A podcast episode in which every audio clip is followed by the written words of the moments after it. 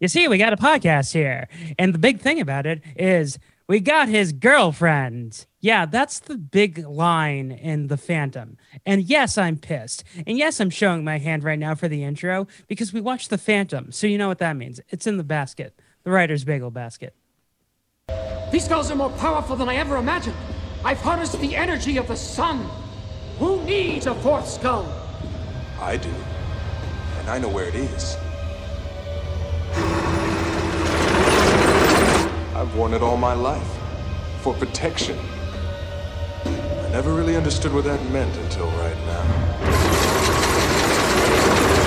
Ha! What a cheap jungle trick! Tear me apart, Lisa! Aw, oh, dang. I'm so excited! I'm so scared! Oh, no. Hey, would you mind putting that gun away? My wife doesn't care, but I'm a very timid fellow. You idiot. Don't be mean. We don't have to be mean. Because, remember, no matter where you go, there you are. Hi, welcome Writer's Bagel Basket. I'm Scott Kurland, and we end Not Your Average Saturday Morning with The Phantom because it was a 1950s serial that was also a comic strip that for some reason Robert Evans had such, you know, I don't even. I, I, guess. Let me get my guest Christopher Brown in here to to give his opinions. What do you think, Chris? Do you, do you think he was on such a cocaine infused, you know, fever dream that that he he's like, I got to make the Phantom. Fuck Superman. For those who came in late, uh, this is Christopher Brown, and I'm guest starring on uh, Writer's Bagel Basket with Scott Kurland, and we're discussing uh, the 1996 film The Phantom. And I, and I, am just insane. the reason I say that is because this film opens with a card that says "For those who came in late." and I have never seen anything so ridiculous at the top of a film. Once again, this was the dream child of producer extraordinaire uh, Robert Evans and Alan Ladd Jr., whose father, Alan Ladd Sr., started Paramount.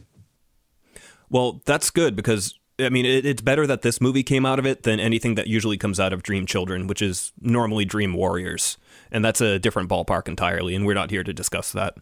Are we talking about solar babies too? Might as well. I mean, we we've already talked about two other franchises while we're here that are not related to the Phantom. So, and I've got another one up my sleeve too.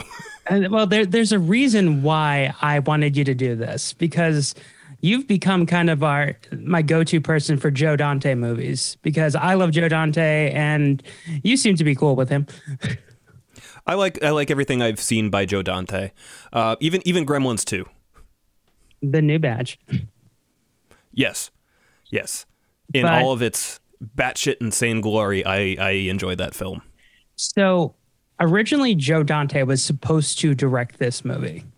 He he wrote the screenplay, which they ended up taking his name off of, but he was supposed to direct it. He wanted it to be like a satire on 19 40 serials and it was supposed to be campy and funny and over the top. He cast Bruce Campbell as Kit Walker. He casted Phil Hartman as Xander Drax. He casted Obviously, we all so know good. who we know who Dick Miller would have played. So this is interesting to me because just a little uh, little bit of insider baseball here. Uh, you know how Hollywood writing works in terms yeah. of who gets credit and everything like that through a process called arbitration, which, mm-hmm. funny enough, it seems to be completely arbitrary in how it works. So yes. I'm wondering how Joe Dante, who wrote the bulk of the script, was deemed during arbitration to deserve oh, no credit for it. That's where this story continues, my friend. Because oh, interesting. They didn't rewrite the screenplay. They left it. They just put someone else's name on it. And they invited him to the premiere because he's on there as executive producer and he's sitting in the theater. And keep in mind, as I said before, it was written as a satire. This movie is played as a drama, and he's in the theater and he goes, Oh God, they didn't change my script at all. They kept everything in. Well, they, they took away some sort of mythical beast fight that was originally at the end. Seriously? Yeah, yeah, okay. what was it? Um, yeah, he was supposed to fight. Let's see. Yeah, there was supposed to be a, a fight with a winged demon at the climax of the film, and they took they knew enough to take that out. But yeah, so uh, according to production on this, Joe Dante's vision was it was going to be shot in sepia. They were going to have it look almost vintage. There were going to be film cracks. There were going to be reels missing. It was going to be like an old 1950 serial, and it was going to be played for laughs, like all of the dialog mm-hmm. And they kept all of that dialogue the same. They didn't change anything, just inflection. And if you Yeah, and well, Oh. it's it's most it's importantly, you didn't give us the blockbuster rule yet. Shit. Oh I'm yeah. so I'm so enraged. Well, give me one second because I need to to look up specifically how the Phantom is phrased here. Ah, yes.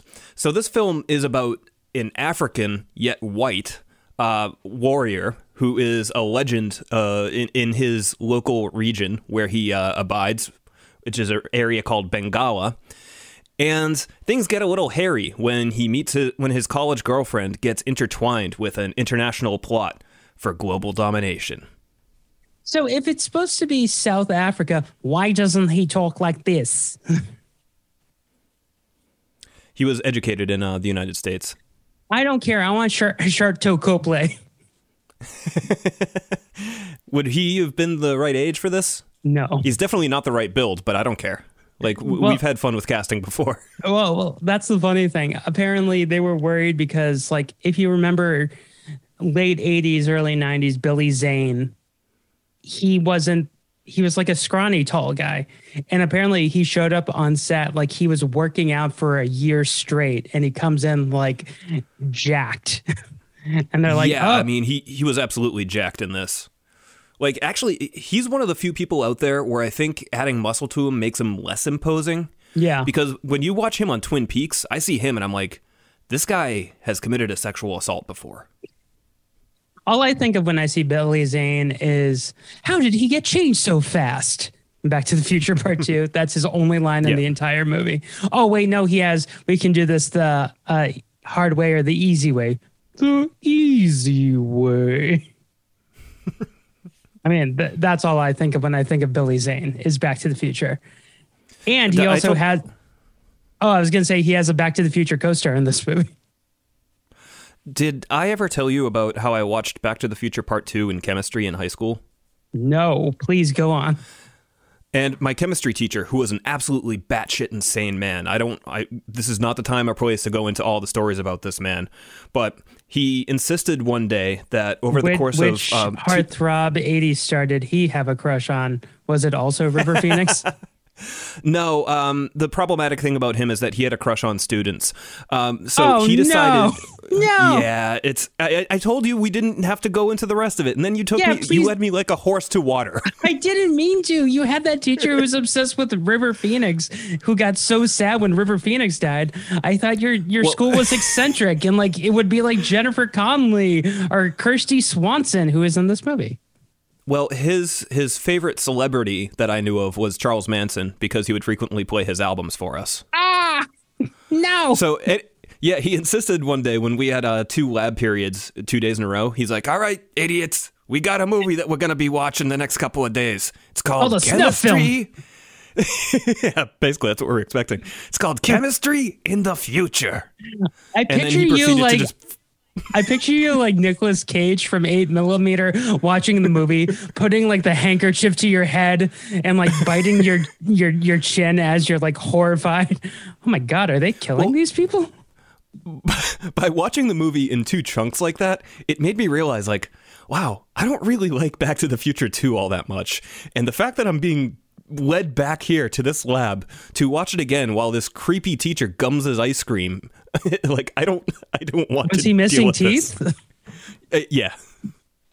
Yeah. You see, he was like Chris Cooper from Adaptation. He went through the windshield and all his teeth came out. Well, his main job, he would frequently tell us, was that he was uh, a mortician. and he told us that teaching uh, just provided his drinking money. My real job is, you see, I'm missing all of my teeth. What I do is I go down to the freak show and I take these billiard balls and I put them in my mouth. Oh, Jesus. Yeah, So that, I- guy was insane. And the I- crazy thing about the late 90s, he quit. He wasn't fired. He left of his own volition. I mean, those billiard balls are not going to put them in the, themselves in his mouth.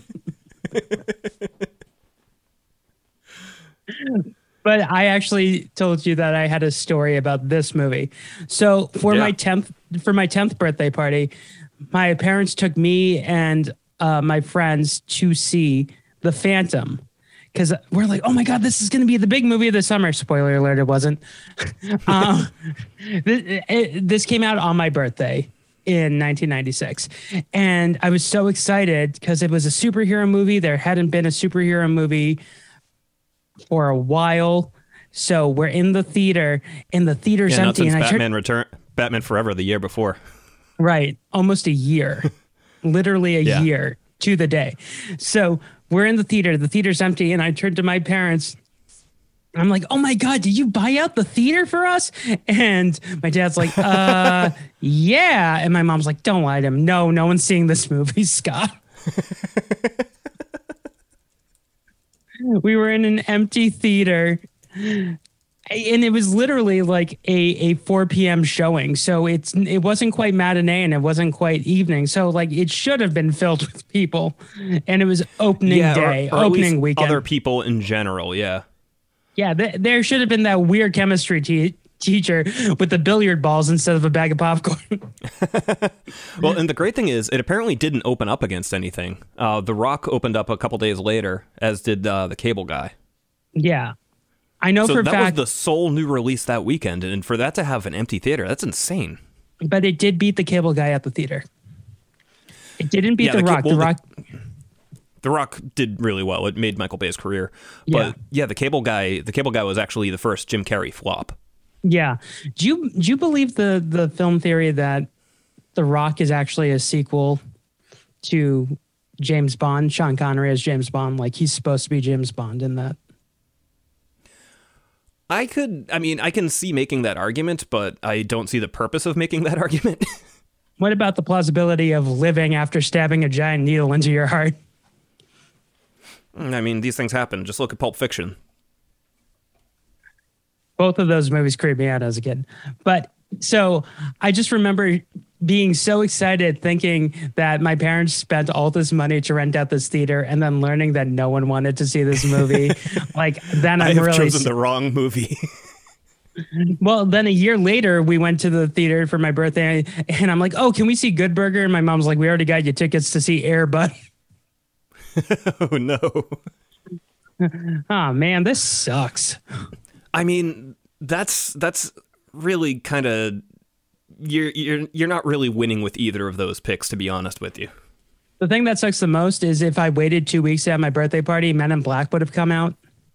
Oh yeah, yeah, that would have been a better pick. And with this movie, if I had waited two weeks, um, oh my god, if I I think the Independence Day, right?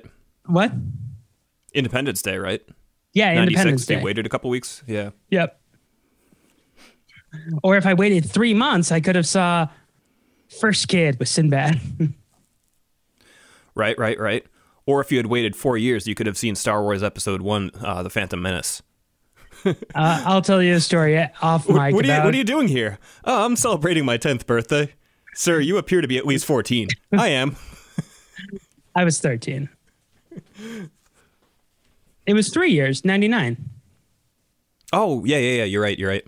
Yeah, I remember what we saw for my 13th birthday. That was Austin Powers: The Spy Shack. but yeah, so so with this movie, I just remember like being like, "Oh my god, the Phantom is so cool!" And then I saw the movie, I'm like, I, eh, I'm doing that thing that a kid does when like you know you saw something bad, mm-hmm. But you don't want to admit it's bad, and also the fact I have this on DVD. It was given to me as a gift, and it came with a a free digital download. So I have that digital copy, and that's how I watched this. Oh, excellent. But yeah, Well, now you, now you have it forever. yep, man. I just for some reason this time around watching it, I'm like, Billy Zane looks so miserable in this. Like he doesn't have the charisma of say the original Phantom they wanted, Billy Zane. I mean, not Billy Zane. Damn it. Damn it, Zane, you did this to me. Uh Bruce Chin Campbell. Man. Yeah. Bruce, yeah. I mean, they both got chins. Yeah. Bruce's I mean- is better. Well, so I'm watching this movie, and every now and then Haley would walk in, look at the screen, go, eh, and then walk out. and then when when she actually saw the Phantom without his mask on and saw it was Billy Zane, she's like, "Oh, it's him, the douchebag from Titanic." I'm like, "Yep, yeah, you know, just rewinding a little bit, one thing I want to get out of the way early on the title uh, at the beginning of the movie is one of the best titles I've seen in a film uh, since Friday the 13th, the first one, where like the logo comes and breaks glass in that particular case. It's, it's pretty similar in this, and, and I fucking loved it. But yeah, that's the thing. I, I feel like this movie would have been amazing if they stuck with Joe Dante's vision. Yeah, If they didn't- leaned into the camp. Yeah. Like I feel like this movie would have been a lot better.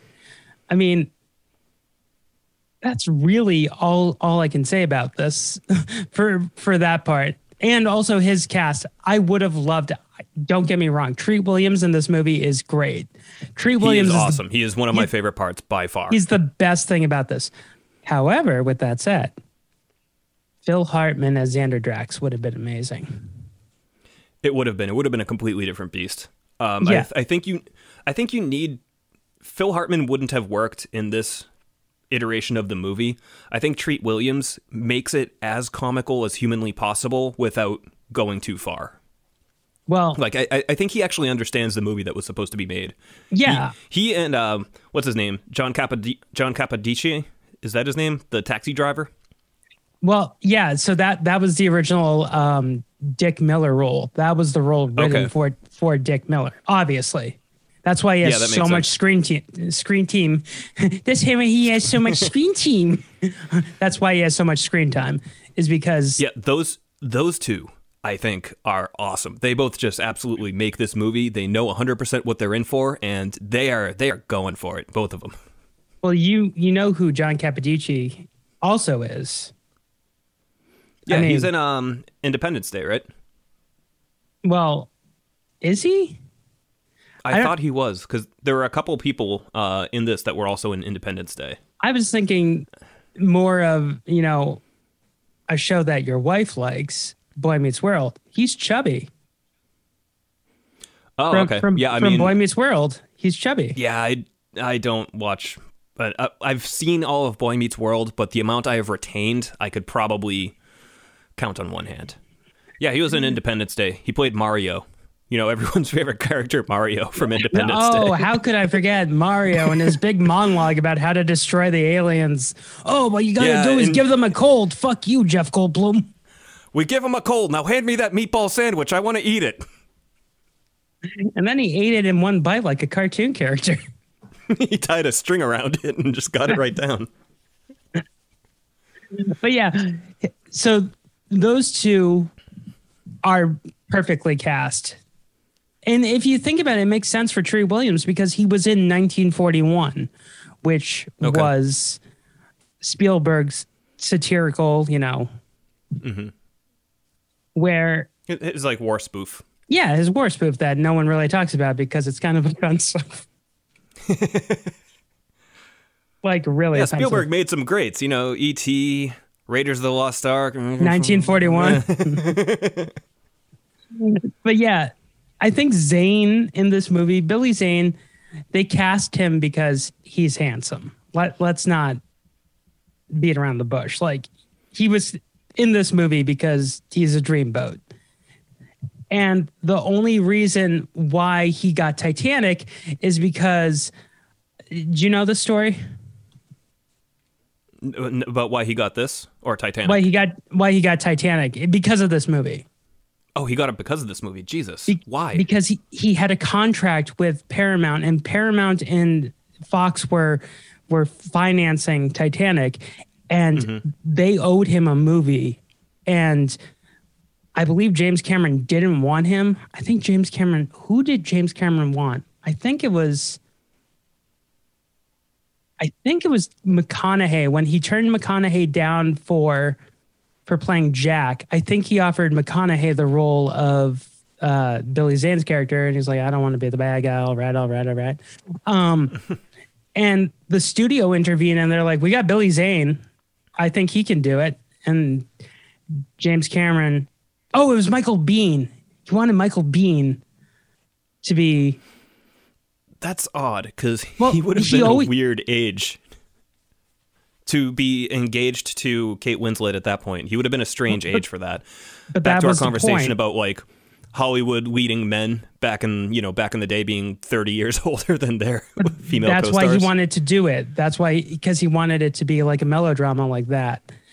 And the studio's like, Mm-hmm. Okay. no, why don't we get Billy Zane? And Zane's like, okay, I'll do it. Do you want me to shave my head bald? Did you read that? no. So he didn't want to wear a bald cap for when he was in the the Phantom costume. So so he's like, "Know what I'm going to do? I'm just going to shave my head bald." And they're like, "But what about all the scenes without you, you know, wearing the the thing?" And he's like, "Oh, well, why don't we shoot those first? And they're like, "Well, we we already okay." Like that was the How far- direction. How far over budget did this go? Because like, doing that, making that sort of decision is is not a a cost effective way to do things. I think they they went at least fifty thousand dollars over budget, but I, there's at least Could've one been a lot scene they had to they they had to do a reshoot, and that fifty thousand dollars went towards his hairpiece. they Yeah, I they would had have to they assume had to get him a hairpiece because they're like, okay, your hair's not growing back in time, and also at this point he realized he was starting to go bald. I love that everyone involved is just like, oh, okay. There's there's no way that this will ever backfire on this. This plan is totally fine. And not a single one of them thought about reshoots, which happen on every movie ever made. Oh, you're telling me that, you know, the entire plot of the movie is just finding these metal skulls that shoot lasers out? Do we have a big climax? No? Okay. Well, what if his ring was the thingy? Yeah, it's the no fourth sense. skull. It's the one that controls the three skulls. Everyone knows that. But that makes no sense. It's smaller than the other skulls. The other skulls are bigger. So wouldn't that mean there's a bigger laser coming out? Shut up. No. I just picture like the Dana Gould School of Writing, like just add someone saying shut up, that's why, and you can solve all your problems. Yeah, yeah. Uh, how about uh, James Remar in this? He, I thought he was all right, but the he big was thing all right, but him, he's so he's so miscast. Like honestly, Yeah, I would have I'm- preferred him as the Phantom. possibly, but at this juncture, I am so my mind cannot divorce him from the role of Harry from Dexter. So whenever he appeared on screen, I was just like, I wonder how he's applying his code here. Like how is not- is he ethically killing this man? do, do- do you know what movie I applied that with for him? The remake of? Miracle on 34th Street. because he works for for the bad the bad store. So I just picture him like coming up with a plan to kill Joss Ackland. He's like, how, how do I get my son Dexter to take care of this guy who's trying to make Santa go away? Or do I kill Santa? He's a little too young. Maybe I should have my daughter, who swears very awkwardly, but her personality trait is that she swears, do something about it. Man, I can't wait for her to come back for the show. The, the, She- the person. so I, I I like her, like totally fine. The one thing is though, like that's her personality trait is that she swears like a trucker, but she swears like a child in elementary school, where like she's afraid an adult will hear. So it's like, Dexter, what the fuck are you doing? Dexter, don't be such a dickhead. yeah, Stop being a poopy peepee head. you know what this film made me realize? that Kristy Swanson is a terrible actress. Well, that too, but before that, I miss a good old fashioned seaplane. We don't see Oh. those enough anymore. Uh, Do you know what made it the best? The fact that it's Catherine Zeta Jones flying the seaplane. In the end, it is, but at the beginning, it's not. Well, she, She was she was was she the pilot, or was she one of the um, the the biplanes that attacked it? She was the biplane that attacked it. She was the aviatrix leading. She had like a group of female aviatrix. Yeah, yeah, yeah. She yeah she wasn't flying the seaplane. She was flying the, the biplanes. Yeah, but then she she kidnaps her and then flies the the seaplane. I guess so. I mean, Was she she was in Sky Captain and World of Tomorrow, right? no, that was Angelina Jolie. Oh, okay. Yeah, I was gonna say that would be a pretty cool niche for her to have on her acting career. Like, I fly in strange things. Well, in the neck in her next movie after this, she got Mask of Zorro. Like because no one saw this movie, she was she's like, "Oh my god, my career's over." And Spielberg, who was producing Mask of Zorro, was like, "No one saw the movie, so no one knows who you are. We'll make you a star." That's literally what happened. Hmm. Also, Good for her. Was it was it just me, or did it feel like she should have been the Kristy Swanson role? She was much better, but uh, I I think she she works pretty well as like a femme fatale, um, who completely changes everything about her life on the drop of a hat. Also, the fact that at the end of the movie and Kit Walker shows his face to Diana and he's only supposed to show it to the woman who he's going to marry. Catherine Zeta Jones is like five feet away. So does that mean that they're going to have one of those big love marriages where he's like Bill Paxton and she's she's Jeanne Tripplehorn? So I wrote down one note about that that just said only one person. What's Guran to him? And Sala can definitely see his face. yeah, like shouldn't he already woman. be married to? Shouldn't he already be married to Guran? Was, was that his Alfred? Yes. Yeah. I mean, it, it seems more like it, it's Batman logic. What really shocked me about the Phantom, uh, as as a, as I guess, as as he operates in the manner of which he operates, he's really gun motivated. I did not expect that coming into this because the poster shows him like punching with his ring. Yeah, the, the tagline you- you is slam it? evil. Yeah, you get into it, and then he's just like fucking whipping dualies out on his hands and just like shooting off two guns at everyone that like walks by, and he's just like hitting everyone like he's a market, like a, a master sharpshooter. It's insane. Maybe I should edit together that scene and replace all of the dialogue and audio with like a rhinestone cowboy. I mean, You could do the um, the Hollywood High version of it where the DJ starts scratching it. Like a rhinestone, right, right, right, right, and Jon Lovitz's eyes widen up. thank you. you know, at one point they wanted Lovitz in this movie. They're like, we need to get Lovitz in this movie. I don't know where he's going to fit in. Did they actually have a role for him, or was it just like we need to squeeze him in here somewhere? if if if Dante was doing the movie, then Phil Hartman would have probably asked Lovitz to either be the role that not Chazz, Chazz Palminteri was, you know, which guy I'm talking about, Yeah, the guy the guy who looked exactly either that Yeah. role or the chief of police. Uh, I think they know who you are.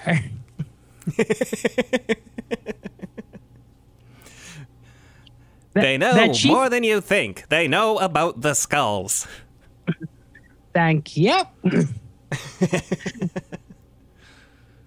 I, I honestly, when he, when Kit Walker gets to New York, we're going all over the place, but when Kit Walker gets to New York, I would just love the cabbie to be like saying names of musicals that are actually occurring in like the 90s. Oh, you got to go see Rent. You know, it's the, the big Tony winner.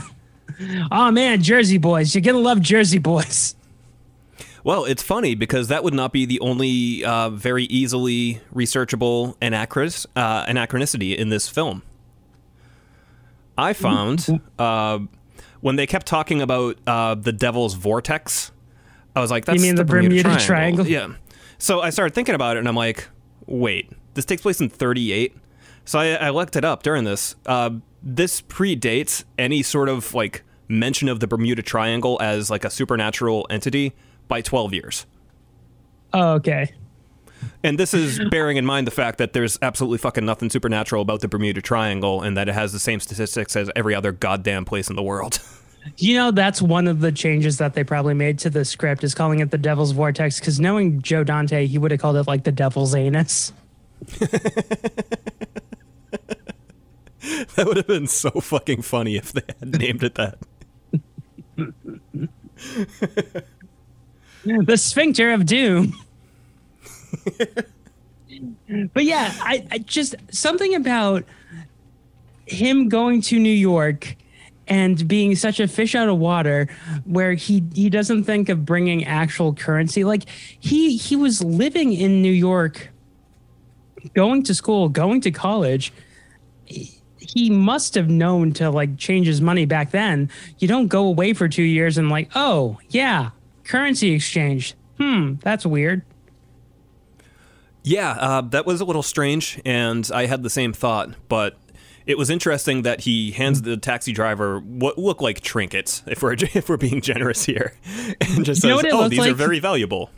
What's that? Do you, re- do you do you remember growing up when uh, for fruit snacks they had the ones that were called gems and they they were like fruit snacks that looked like diamonds and sapphires? That's what it looked like. It looked Yep. like he was giving him fruit snacks. this one's orange. This one's grape. Yeah, they're, they're just counting on HD never happening. Oh, don't worry, the camera will never be able to pick out that it's that they're uh, that they're gummy candies. And they're gushers. there was like a little cross promotion going on, so they were able to repurpose some of the film for a commercial, in which uh, the taxi driver turns to the camera and says, "Delicious," and then that's it. The colors, Duke. The colors. Uh, I'm colorblind. I don't know if I like hearing him say that sort of thing. but yeah, the the other thing about the cab driver is he he seems everyone okay, not just him, but with the exception of Diana, everyone in this movie is so dumb not to put two and two together that Kit Walker is the Phantom. Diana only realizes towards the end, though. She she goes a while without genuinely realizing. I believe, anyway. It's it's not made clear by the movie because it gives you zero information. I But believe yeah, that I the don't, I only don't think she person, figured it out towards the end. the only person who I think knew who he was was that cab driver. He's like, "Yeah, give my regards to Mister Walker." Wank. Yeah, no, he yeah he knew. He did like a gross Lucille Bluth wink type thing at him. I don't really care for Joe. Buster looks up and Chuck. I don't really care for Kit. yeah, my note about that was just his face is barely covered and he's making no effort to hide his voice. Diana is an idiot. she they all are because I, I love when he shows up in New York. It's like 40 minutes into the movie, he's like, "Oh no, I need to go to New York," and like he he does almost like a Dunston checks in, where he he he shows up in New York in the sunglasses and he's like, "I'm home," and everyone's like, "Get the fuck out of the road." Go see Mamma Mia, you'll love it. Kinky Boots, musical of the year. That, that that's the perfect movie for me. That people are just giving him recommendations for Broadway musicals. just irrelevantly. So like he's asking someone for directions and they'll be like, "Oh, you know what you would really like? Have you seen the Book of Mormon?" Have you seen Into the Woods? Cats? Eh? No. The best part of cats is when the cats come out into the audience. So my family went to see Cats on Broadway. It was our first musical, my sister and I. And when they went out into the And audience, that's why you hated them for the rest of your life. Well, my sister was sitting on the end, and she she she didn't get scared. She just turns to me and she's like, "What the fuck is going on here?" keep in mind, keep in mind, she was like thirteen. Like, what the damn hell? But yeah, I, So I, I, this- that's my New York in this movie. I, I want it to be set in the 30s, but everyone's giving him modern musicals to go see. I Go like the see of, Spider Man uh, turn off the dark. lots of food vendors too. Like everywhere he goes, there's a hot dog man or a pretzel man or a hot nuts man. I wish he was like Brad Pitt's character from Ocean's Eleven, where every scene just he's always eating. eat- yeah, he's always eating. even when he's in costume. Ghost Who Walks. Where did you get those hot nuts? There was a guy outside. Oh, So I have it oh, go right ahead. here. Who it was between for between. So when Simon Wincer, the director of this movie, came on, it was between Zane and Josh Brolin. Brolin would have been so much better. Brolin would have been a million times better. Honestly, I would prefer either Brolin or or Matt Dillon. Because you got Matt Dillon, Jesus. he's like, "Hi, I'm the Ghost to Walks." I'm looking this up now. His career is awful, Simon Wincer. Like he's done nothing. Nothing. Don't leave me in suspense. Like well, when I say he's done nothing, I mean he's done nothing good. He's done Free Willy, followed that up the next year with Lightning Jack. And then the following year, he rounds I out his hat Lightning trick Jack with and- Operation Jump, Operation Dumbo Drop.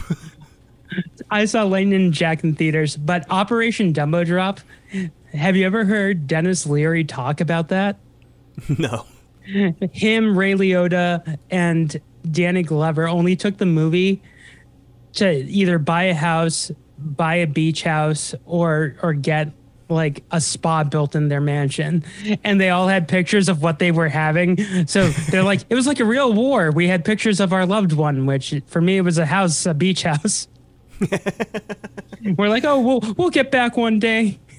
You'll get there. it makes So me think of when um, Michael Caine was asked if he had ever seen Jaws four, and he said, "No, but I saw the house that it bought me, and it's beautiful." Oh, Michael Caine was supposed to be Patrick McGoohan's role in this. When when it was Joe Dante, Joe Dante was in talks with uh, Michael Caine to play the older Phantom, and he's like, "Well, I've never done you know a superhero movie before, Master Wayne." I've I've never done this anything like this quite like this before, Master Bruce. She was only fifteen years old. She was only fifteen.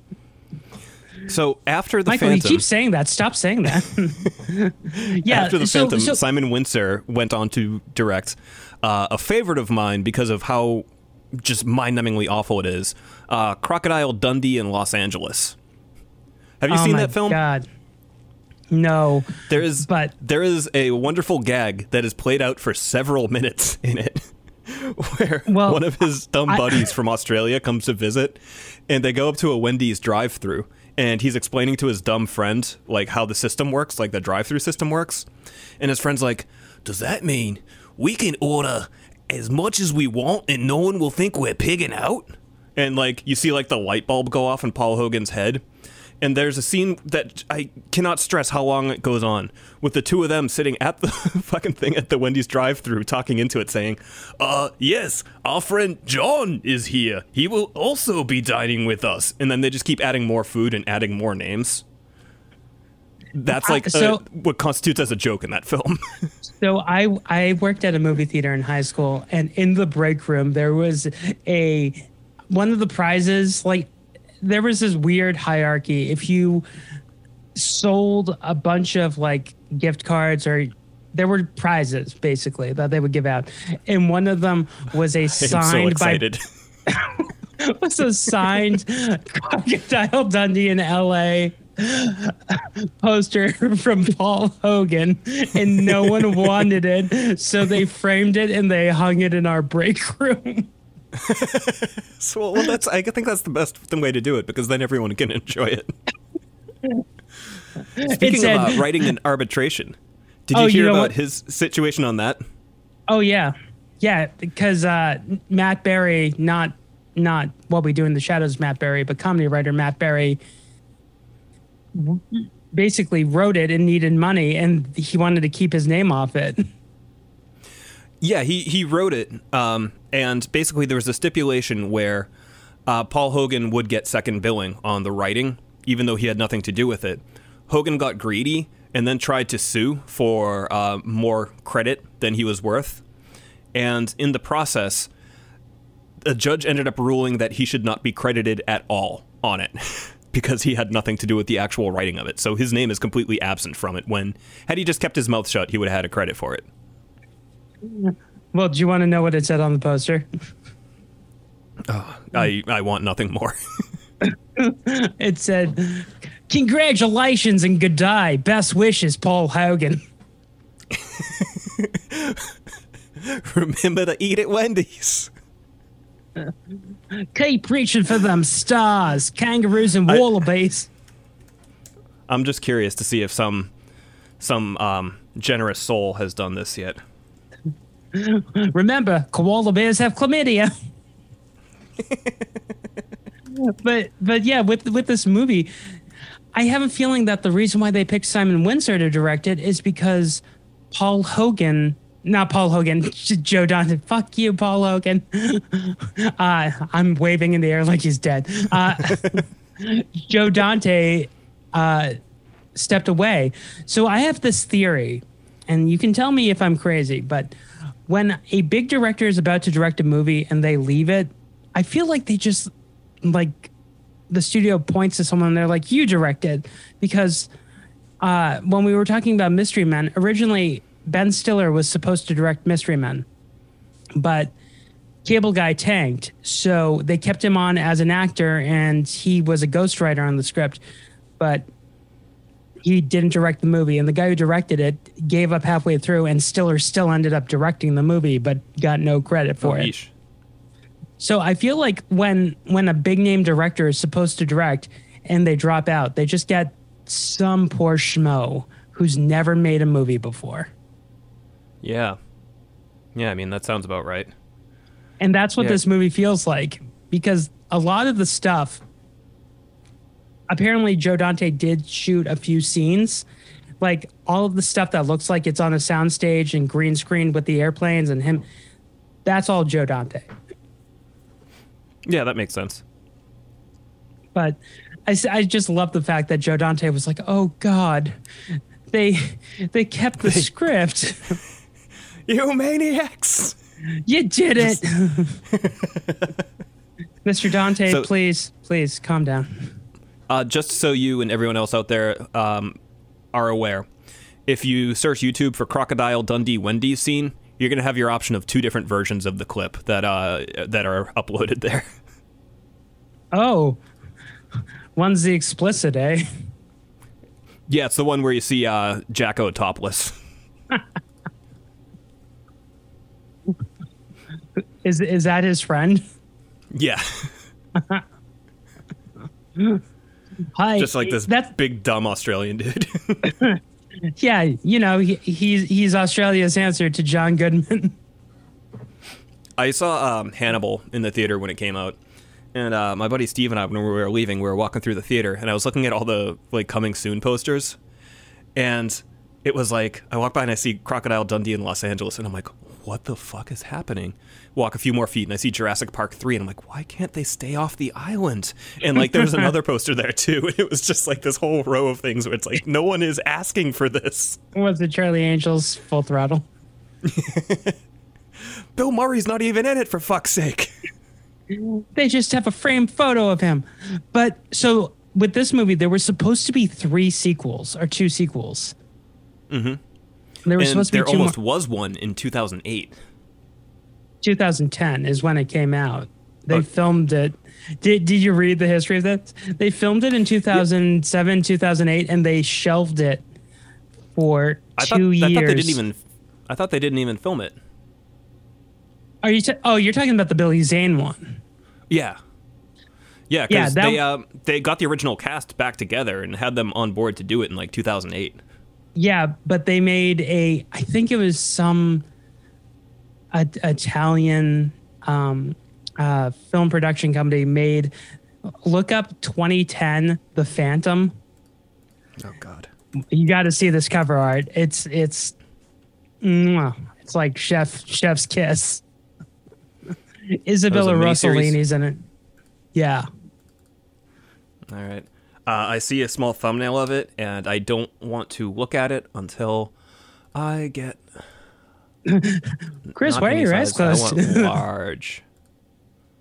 Okay, still not focusing on it because I need to open this in a new tab and see it full. Oh, this is this is. Just, you're speechless. I- I'm just confused by the fact that he's wearing a visor. Yeah. He, he literally looks like one of the, the cops from the fifth element. Yeah, that's very much what he looks like.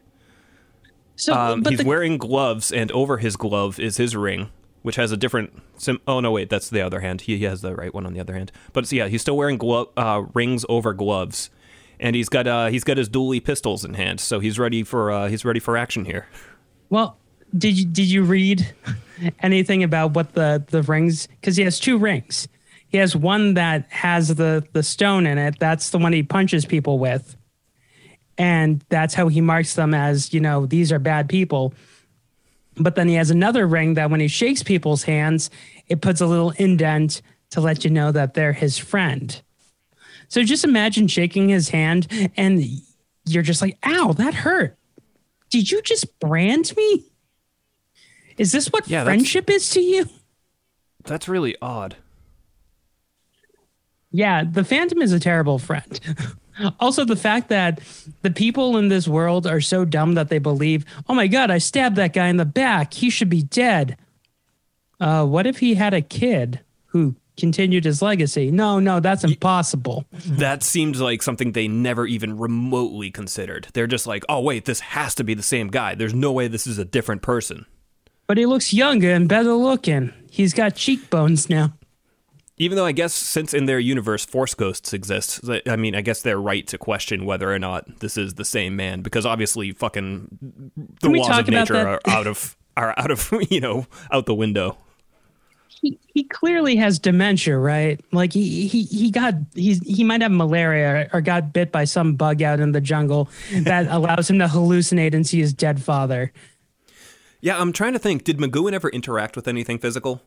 No, he but he, he like his lines are like, I can't. But so McGoohan is an example of not translating the satire right because he's like, you let the skulls get away.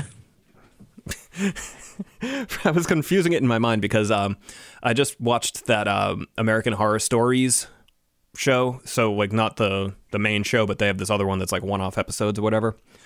And for some reason in my head, I conflated a scene from that where a ball came rolling out of nowhere. And in my head, I'm like, that had to have been Patrick McGoohan. There was a So that's bubble why I thought he had. That's why I thought he had moved something in the real world. Do you, do you think that he's um basically his character from The Prisoner? He's just trapped on this island again. Because if you He's yeah, he's just astral projecting to his son. You know, I'm I'm glad you're having a lot of fun, uh, but uh, I need to be rescued. There is this giant balloon that will not let me escape. but Diana, yeah, fuck her. Well, he made some sort of like lewd like look at or some comments to him about her at one point towards the end. He's uh, he's almost like that that bellhop from The Simpsons. He's like, hoppa hoppa. Arrgh. So, do you want to hear the story of how Billy Zane almost died making this movie? Uh, yeah, no, I'd love to hear that. he insisted on doing most of his own stunts.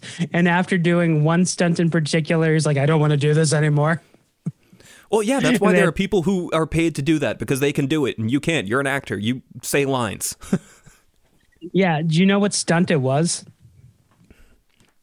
Was it the one where he ran across the top of cars in the city? No, he. Well, yeah, he did do that, and he had a blast. I yeah, I could spend twenty minutes. like. I could. I could spend the rest of this podcast talking about that scene. I thought that it looked like him, and I assumed that they just did a really good job of having someone that like looked like him or something like that. But yeah, it's terrifying to know that he was doing that. That was no. It was. It was the plane. He did the plane jumping onto the horse. Oh Jesus! Did um Yeah. did he break his did he break his dick? Is that what happened? No, he fell off the. He he he missed the horse, and he sprained his ankle. Oh, He's like, oh, why didn't anyone tell me that stunts were dangerous? so, So- Billy, you want to do the bridge scene? No. Speaking of the horse, uh, who is named Hero, I had one moment in this that I really appreciated, and I appreciate it when it happens in any movie. And it's when you see two animals and they're trained to look at each other and share a moment of acknowledgement before doing something, like they're agreeing on something. And that happens in this when Devil the Wolf runs over to Hero, kind of looks at Hero, and like Hero like nods, and then they both run Yeah. off together. It- that was that whole satire thing. yeah. Yeah, no, it's it, uh, there are a lot of scenes where it's definitely right there, and that was actually immediately before uh, the the scene where he he broke his dick. He didn't break his dick. Hey, can we yeah. can we do uh can we do some line reading really quick? Sure. I, I want you to read for uh what was what was her name? Diana or Sala? Sala. All right, yeah, you got to read for Sala. Uh, Okay. I'll I'll pop I'll pop your line in the chat, and uh, I'm gonna That, be that Diana. sounds so gross. Don't ever say that again. I'll pop your line in the chat. Shut up. Why are you so Why are you so mean? Don't you care about anything? Like what? You figure it out. End scene. That is the line that changed uh, Sala from being like this like femme fatale, like really bad person to 100% on their side with no questions asked. Yeah, because like she's like us girls need to stick together. She's doing this like transcontinental like Katharine Hepburn impression, and then you have, you know, Kir- Kristy Swanson who's like, "You're full of baloney." Like, Yeah, it's it's really weird watching um, watching Kristy Swanson interact with people because, with the exception of her and Zane, who are ironically the leads of the film, so yeah, everyone seems to have their own thing going. So like Sala is doing a uh, a Mid Atlantic thing. Treat is doing his like over the top like twirling mustache thing. you have John and Tenney. yeah, ironically, Oh, Jon Tenney was the other one. Um, uh, her friend, who was like, "Where did I see that?" It was my twelfth birthday party. Th- that guy. He- Yes. Yeah, he he's the other one who's like realizing it's a satire. Yeah, I think that that's about right. Well, he's also in a role where it's easy to kind of play that play that angle up because he's playing like the guy who's who's romantically interested in the female lead but is obviously not going to end up with her. Right. I'm what they call a practice boy. Uh, I didn't love when he kissed her clearly against her will at the beginning of the film. yeah, he's like Diana, darling, and she's like, eh, no. yeah, like he leans over and kisses her and you can see visually that she is not kissing him back. It's like creepy and the way that they shot it was just like Ugh. Do you know who should I, have been I this don't role? like this. Who? It should have been Julie Warner from Doc Hollywood. Julie Warner. She was also in Tommy Boy.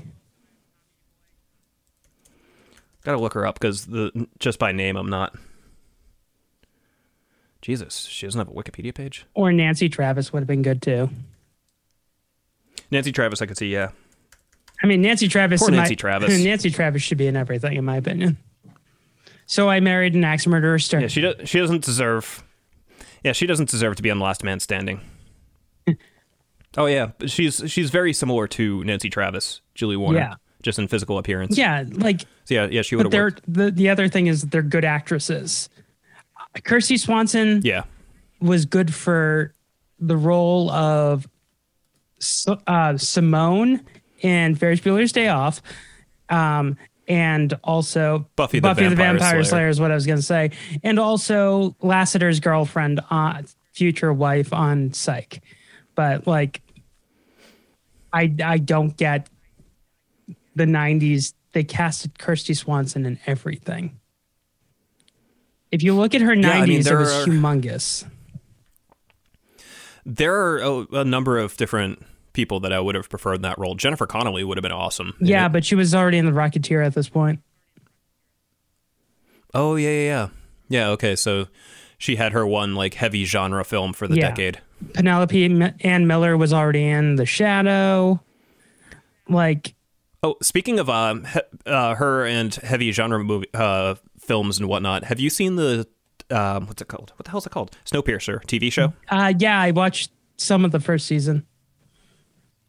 It's pretty good, and yeah, Jennifer Connelly like steals the show, and Daveed Diggs is always awesome in anything I like the fact that he it's like a procedural. Like, there's a crime every season. it's Yeah. so good. Yeah, it's so good. But Kristy Swanson just doesn't make sense in this. I mean, for let, let's think about who was getting star making roles at this point. So Gwyneth Paltrow, she would have done this instead of the pallbearer, which honestly would have been an upgrade in my opinion. Um, Leslie Mann would have been good. No, trying to think Well, up. No, that no, she would have been fine.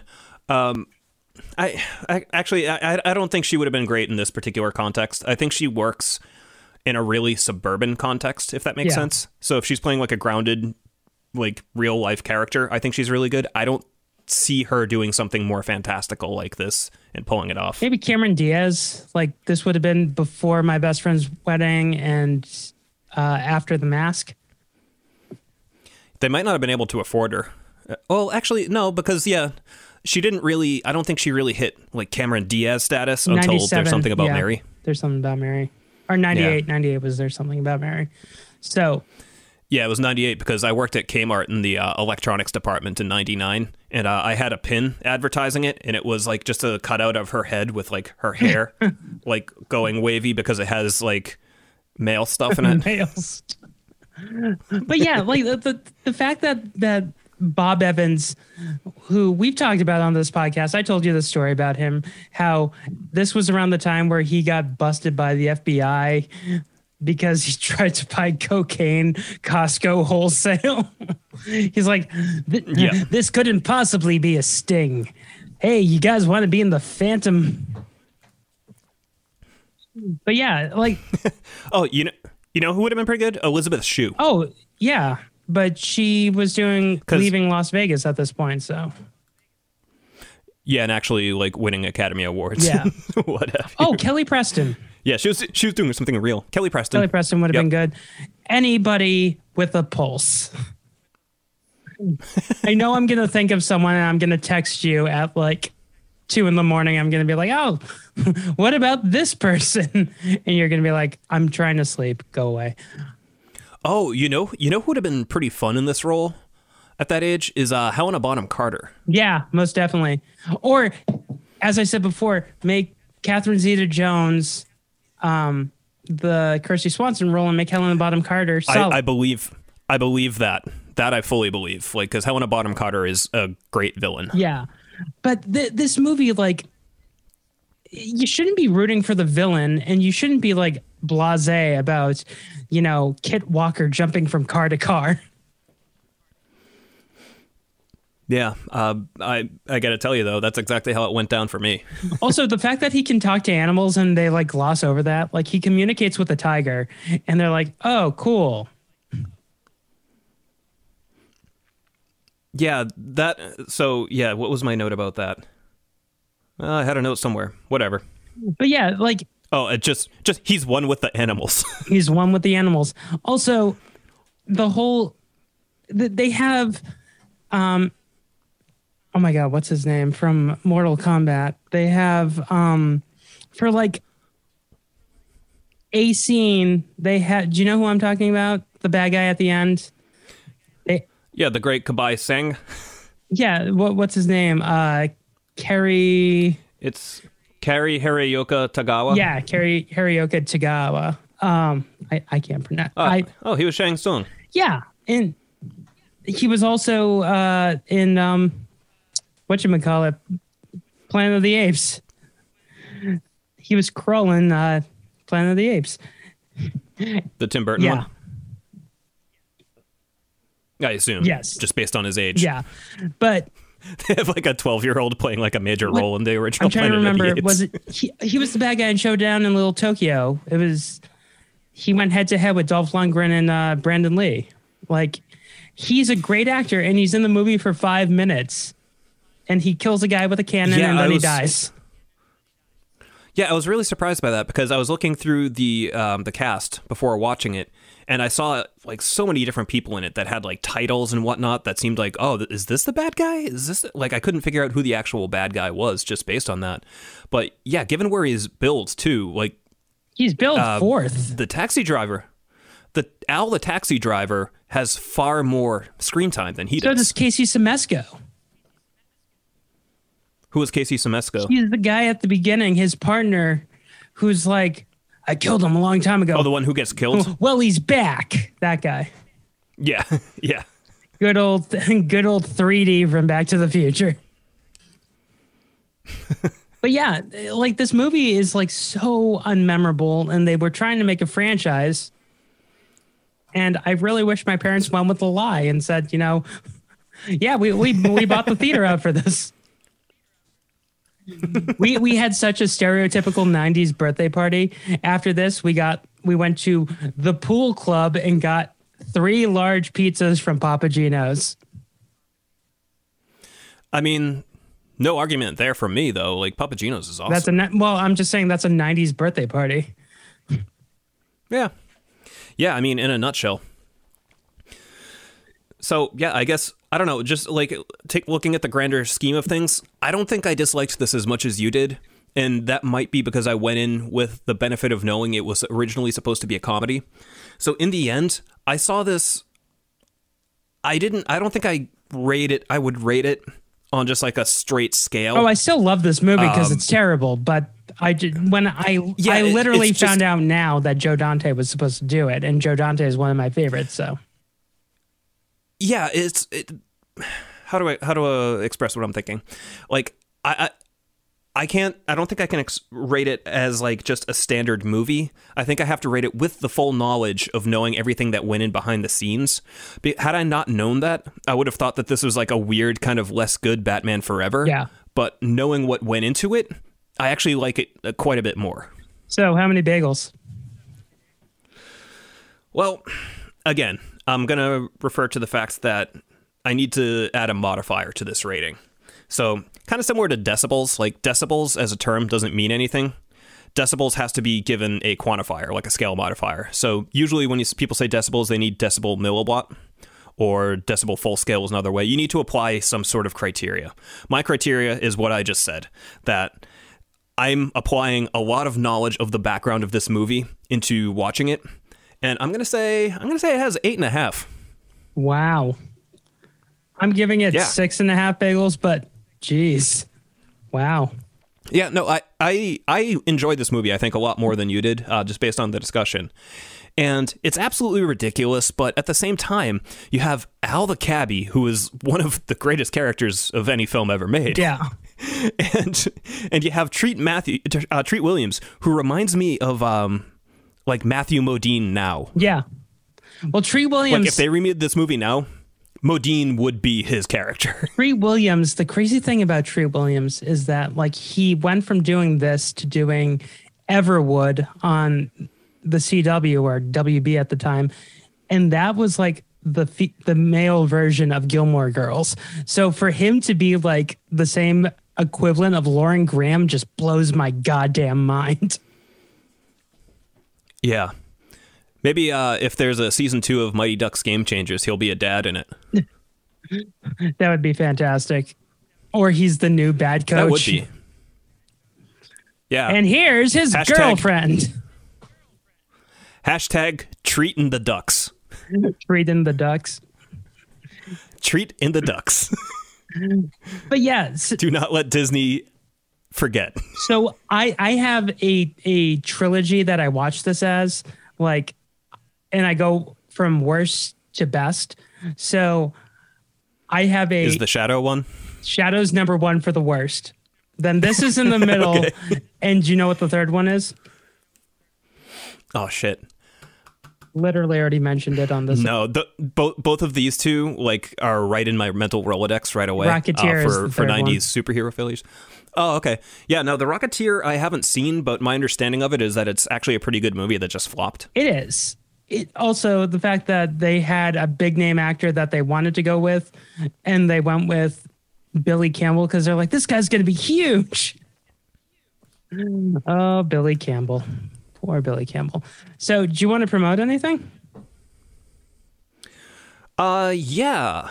Uh, my uh, my main podcast is coming back from hibernation. Uh, Old Man Yell at Cloud. Uh, one of our hosts moved to South Carolina, so we took a little summer break while he got situated, and uh, yeah, we've recorded our first episode back, and that's actually going to go out tomorrow as of this recording. I have another podcast called Hell's the Musical, which Chris has been on. Uh, we had our Annette episode, and our Mamma Mia episode is probably out as of this recording. And yeah, Chris is also going to come back for that, even though he hates musicals. I don't like them. Most of our guests don't. So yeah, but you have time to prepare yourself mentally. Yeah, I suppose. Uh, just, I, I feel like this should get out there. Uh, before we started recording, Scott gave me two options of what uh, what I could cover, and one of them I received enthusiastically, and I was basically told, "Oh, you're not doing that."